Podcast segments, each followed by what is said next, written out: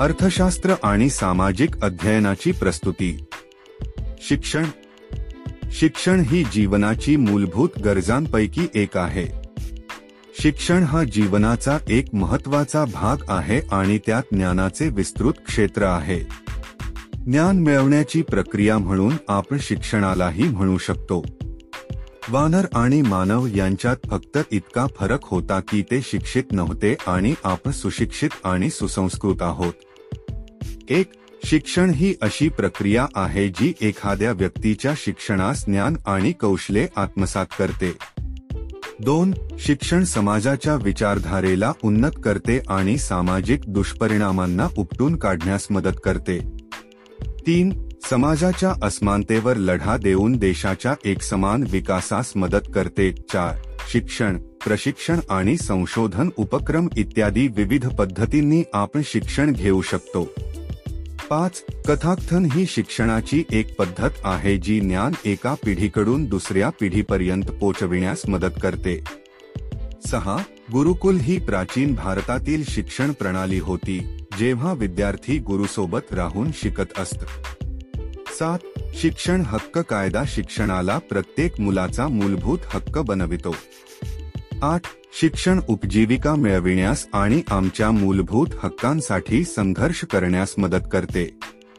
नऊ शिक्षणामुळे श्रीमंत आणि गरीब यांच्यातील दरी मिटण्यास मदत होते. दहा उत्पन्न वाढवून आणि दारिद्र्य कमी करून आर्थिक विकासात शिक्षण देखील महत्त्वपूर्ण भूमिका बजावते. शिक्षण ही एक जीवनाची कला आहे जी आपले जीवन सुलभ आणि चांगले करते. आपण शिक्षणाला ज्ञानाचे आणखी एक रूप देखील म्हणू शकतो. एक मूल अज्ञानी जन्माला येतो परंतु तो विविध कौशले आणि तंत्रे शिकतो असे हे सर्व प्रकारचे शिक्षण आहे. हे असे शिक्षण आहे जे आम्हाला चांगली प्रेरणा देते आणि आपले भविष्य उज्ज्वल करण्यास मदत करते. आपल्या आईला आपली पहिली शिक्षिका म्हटले जाते कारण ती आपल्याला दररोजच्या क्रिया शिकवित असतात. बाकी ज्ञान फक्त आमच्या चाचण्यांवर लागू होते आणि अर्थपूर्ण जीवन जगण्यासाठी आपल्याकडे काही व्यावहारिक ज्ञान असणे आवश्यक आहे. जे घरी किंवा शाळेत किंवा कोठूनही शिकता येते. म्हणून आपण असे म्हणू शकतो की ज्ञान हे शिक्षण आहे आणि वय हे कधीही आपल्या शिक्षणामध्ये अडथळा असू नये. शिक्षण हा जीवनाचा अविभाज्य भाग आहे. आपल्या जन्मापासूनच आपल्याला भिन्न धडे आणि क्रियाकलाप शिकवले जातात. कधी कधी आपण गोष्टी सहज समजून घेतो आणि कार्य करण्याचा आपला स्वतःचा मार्ग विकसित करतो आणि कधी कधी आम्ही फक्त कॉपी करतो. एखाद्यास शिक्षित करणे म्हणजे मजकूर ज्ञान प्राप्त करणे असा नाही. हे आपल्या सर्वांगीण विकासासाठी देखील जबाबदार आहे. जॉन आमोस कोमेनेयसला आधुनिक शिक्षणाचा पिता म्हणून ओळखले जाते. त्यांनी विविध प्रकारच्या आणि शिक्षणाच्या प्रकारांवर चर्चा केली. त्यांच्या मते शिक्षण फक्त वर्गखोल्यापुरते मर्यादित नव्हते. त्यांनी विविध शिक्षण पद्धती सिद्धांत आणि प्रणालींवर लिखाण केले. केवळ भ्रमंतीवर विद्यार्थी विश्वास ठेवू शकत नाही. शिक्षणामुळे त्यांच्या शब्दात आदर आणि बोलण्याची भावना देखील विकसित होते आणि सर्वांसोबत आदराने वागवते.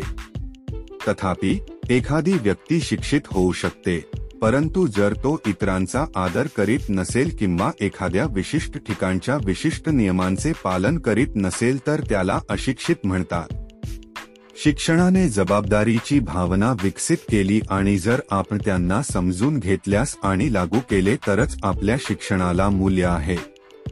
शिक्षणाबद्दल डॉ. बाबासाहेब आंबेडकर यांनी म्हटले आहेत की शिक्षण हे वाघिणीचे दूध आहेत आणि ते प्राशन केल्यावर तो गुरगुरल्याशिवाय राहणार नाही. एखाद्या व्यक्ती समाज आणि देशाच्या विकासामध्ये शिक्षणाचे महत्त्व लक्षात घेऊन भारत सरकारने राईट टू एज्युकेशन हा कायदा केला होता.